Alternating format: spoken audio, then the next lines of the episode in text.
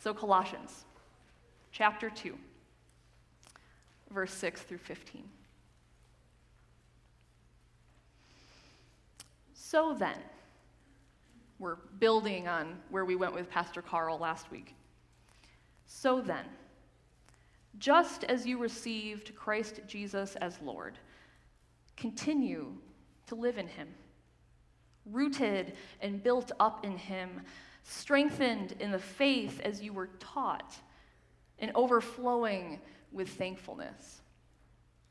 See to it that no one takes you captive through hollow and deceptive philosophy, which depends on human tradition and the basic principles of this world rather than on Christ.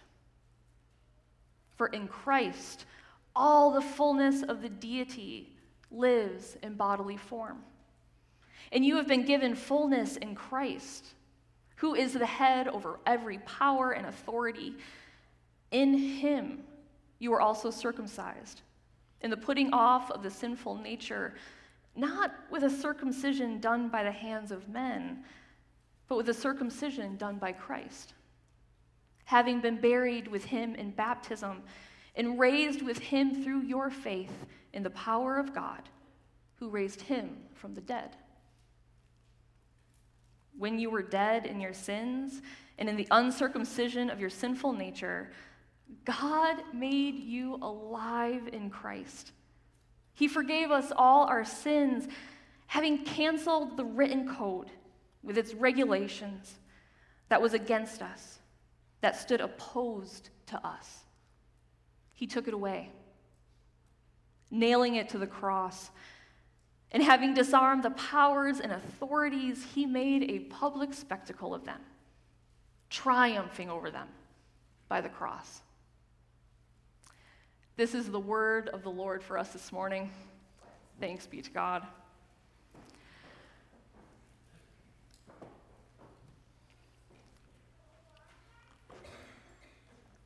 There are some there are some portions of scripture that seem to defy the creation of a coherent sermon. And this week, for this uh, passage and this particular preacher, this is one of those passages. No commentary or scholar, no amount of imaginative reading or translation comparison seemed to provide a hook, an anchor, a way into this passage that didn't come off as trite or didn't just fail miserably at doing any kind of justice to this passage, which, as you just heard, is dense and packed and powerful and profound and complex.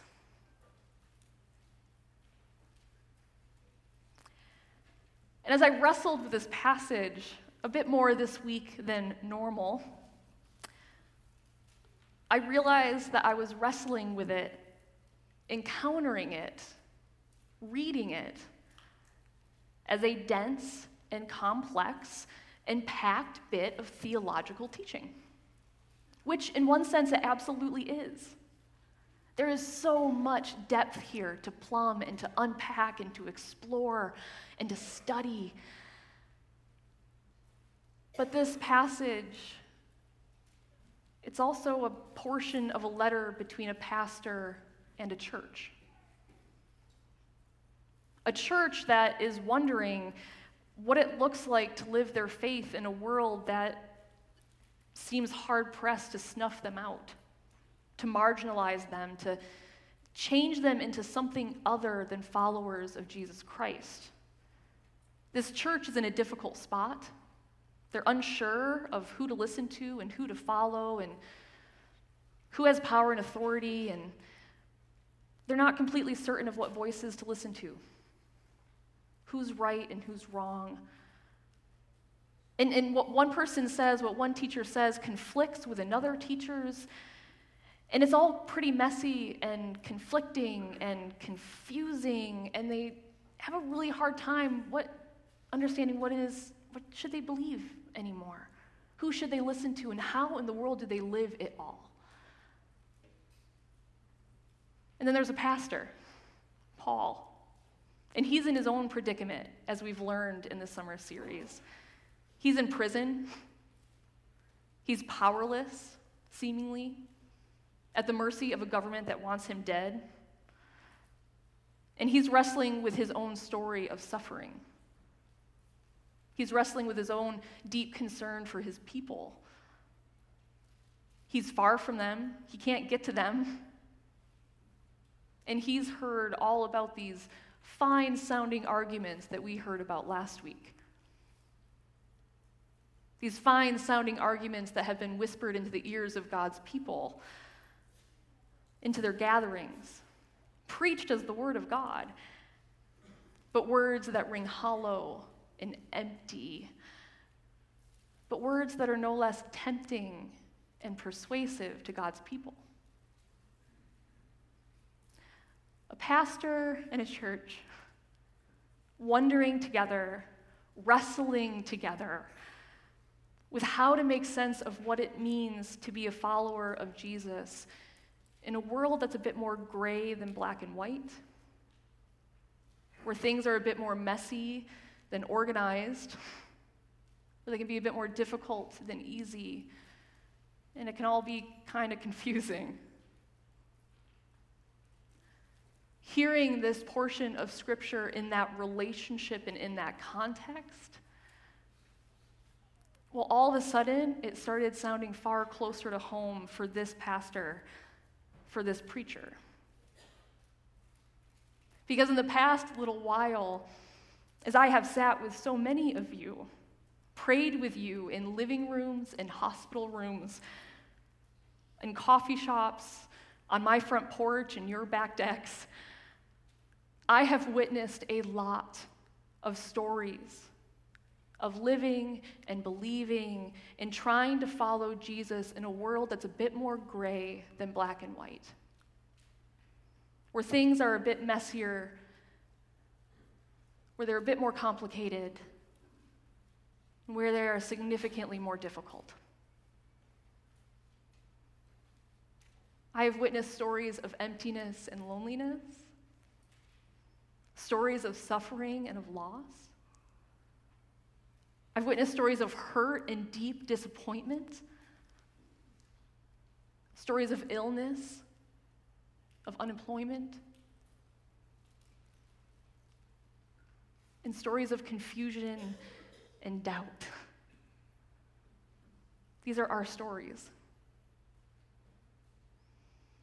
And into the honest wrestling of these stories that I have witnessed, that you have been so kind and honest to share with me, suddenly announcing into this space a theological assertion that in Christ you've been brought to fullness. Now, overflow in thankfulness, amen, and get down from the pulpit. That seemed like it would do more harm than good.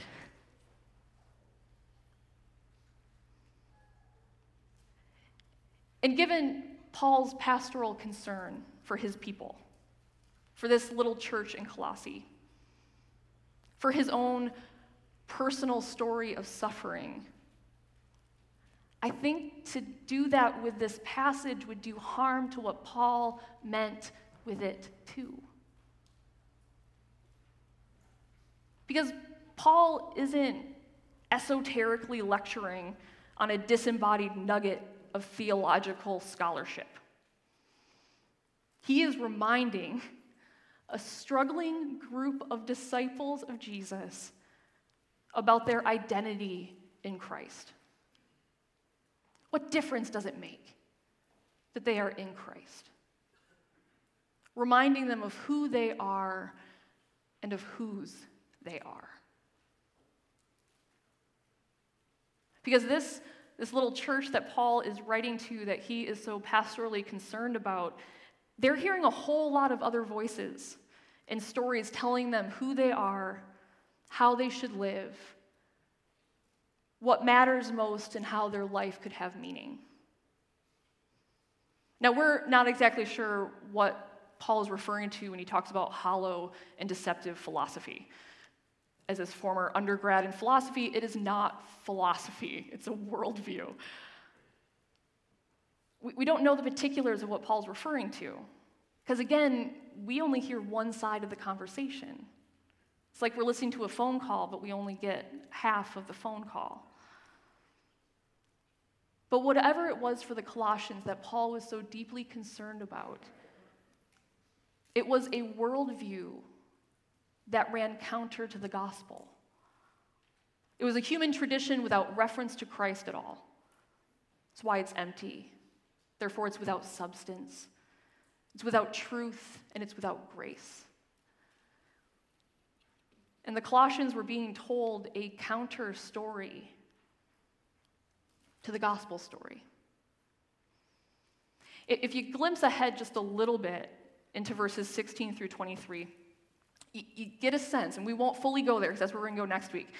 You get a sense that the counter story being preached here, this hollow and deceptive philosophy, it was all about adding something to the gospel. Adding something to the gospel that, that's simply not there. Whether it was more rules and regulations or connections with the spiritual realm or special visions, they were being taught that you had to have something else. It can't just be enough to be in Christ. There has to be something else that you can do to ensure that God hears, that God listens, and that you belong. And Pastor Paul is just over here waving his hands from his prison cell, going, Don't be taken in. Don't be held captive by that nonsense. That's not who you are. That is certainly not who Jesus is. That is not our story.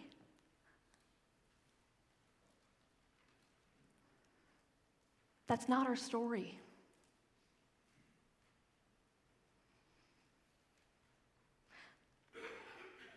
The Colossians aren't the only ones to be taken in by a counter story to the gospel story. We're surrounded by stories. We're surrounded by stories that tell us about what our life is really about, how we can really be happy or find meaning, what story will get us out of the muck that we're currently in. And we can often give in to those counter stories.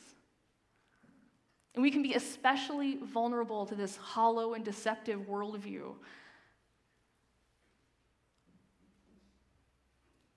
When our stories have taken a turn that we didn't expect. When our stories have taken a turn that we did not want. When our world is a bit more gray than it is black and white. When things get difficult and confusing and messy. So we become a little bit more inclined to the voice telling us different stories that promise to make sense of our own story. That if we only purge our whole house of what doesn't, what doesn't spark joy, we will find happiness. If we only buy that, that new look off the rack, or that, mm, that car, or that contraption, oh, or that beautiful house, we will finally be content. Or if we only stop those people from coming in, well, then our jobs would be safe and we'd all have work. Or if we only figure out what went wrong we would know how to fix our kids' problems, and maybe they'd come back to church.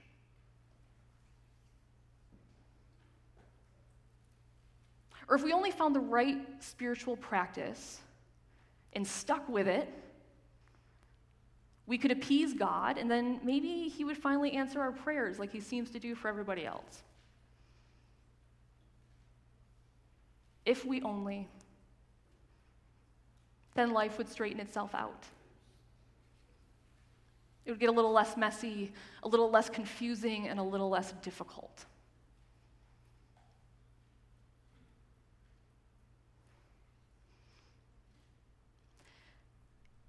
In my efforts to get a handle on this passage this week, to wrestle some kind of faithful sermon out of this portion of Scripture, I opened up a book on my shelf called Union with Christ.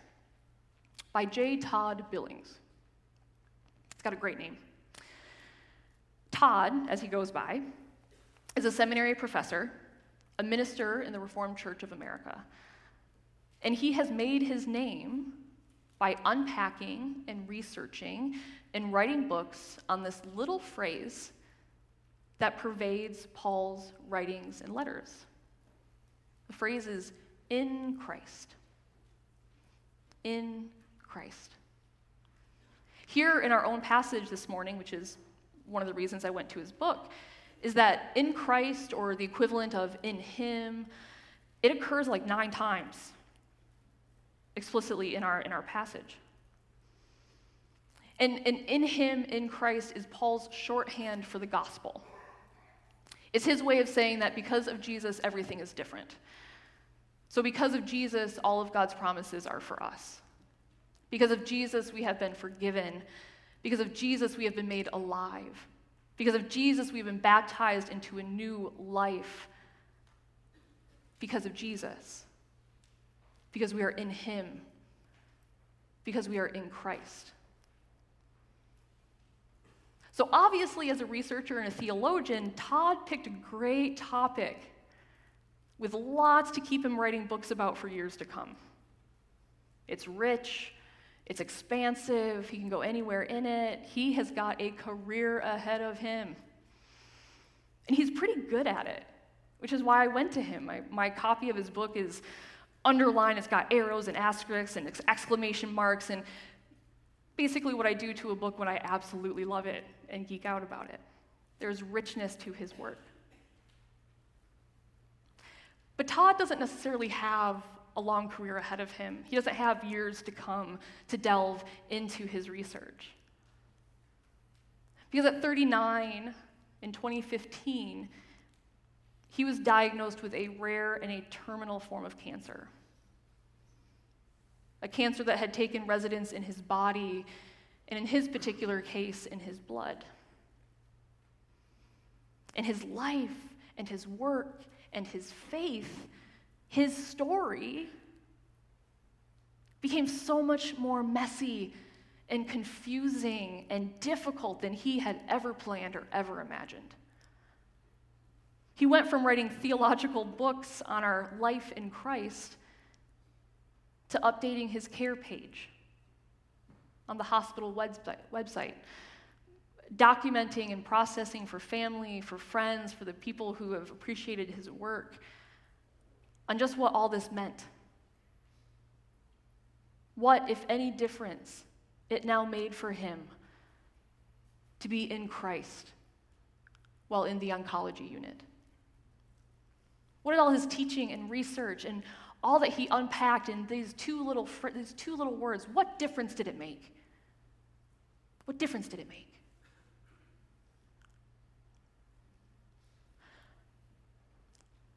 In these situations, you get a lot of cards, you get a lot of notes, you get a lot of people trying to say the right thing and oftentimes failing miserably, even pastors.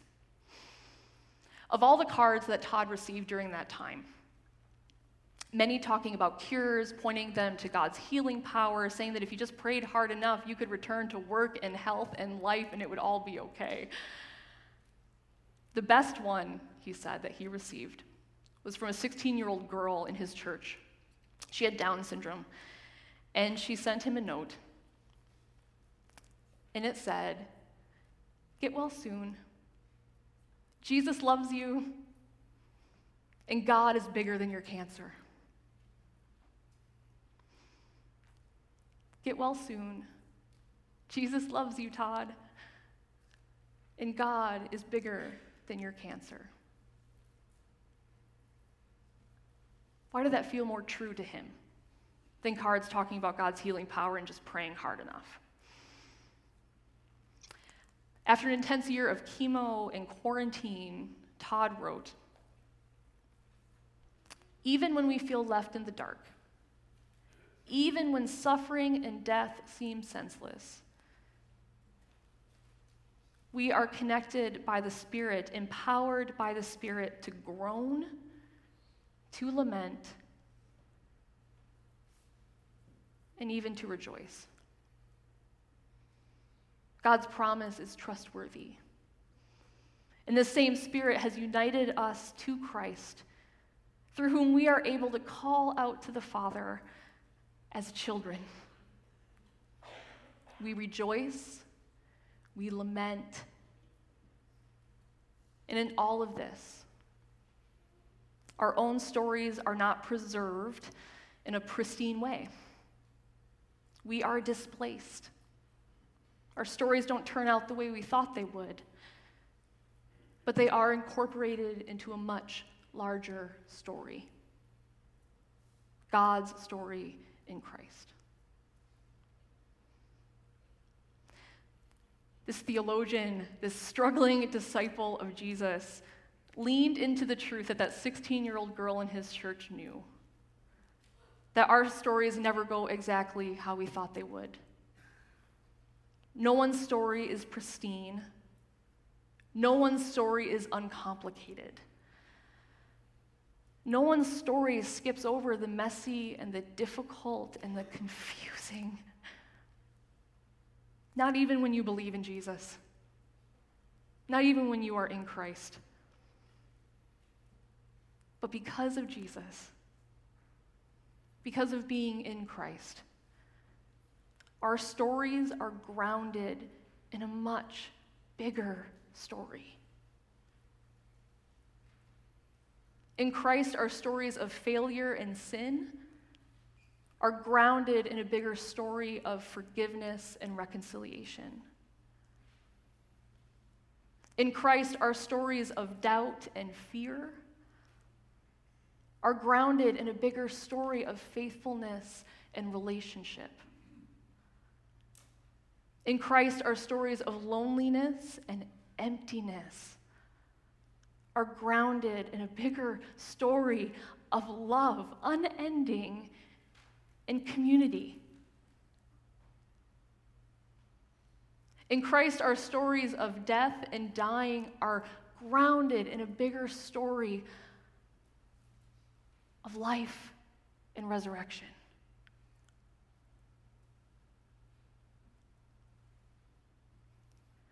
So, fellow disciples of Jesus, wherever you are in your story, whether this particular chapter or page or paragraph of yours is a bit more difficult than easy, confusing than certain, hear the word of God for you this morning. Spoken by one pastor to his church in Colossae and from this pastor to her church here in Kitchener. Just as you received Christ Jesus as Lord, continue to live your lives, your stories in Him, rooted and built up in Him, strengthened in the faith that you've been taught. And when you can, overflow with thankfulness. That his story is bigger than ours. That our story is never the last word. Because there is no other story that satisfies. There is no other story that offers life. And there is no other story that matters. In the name of the Father, and the Son, and the Holy Spirit, amen. Please pray with me.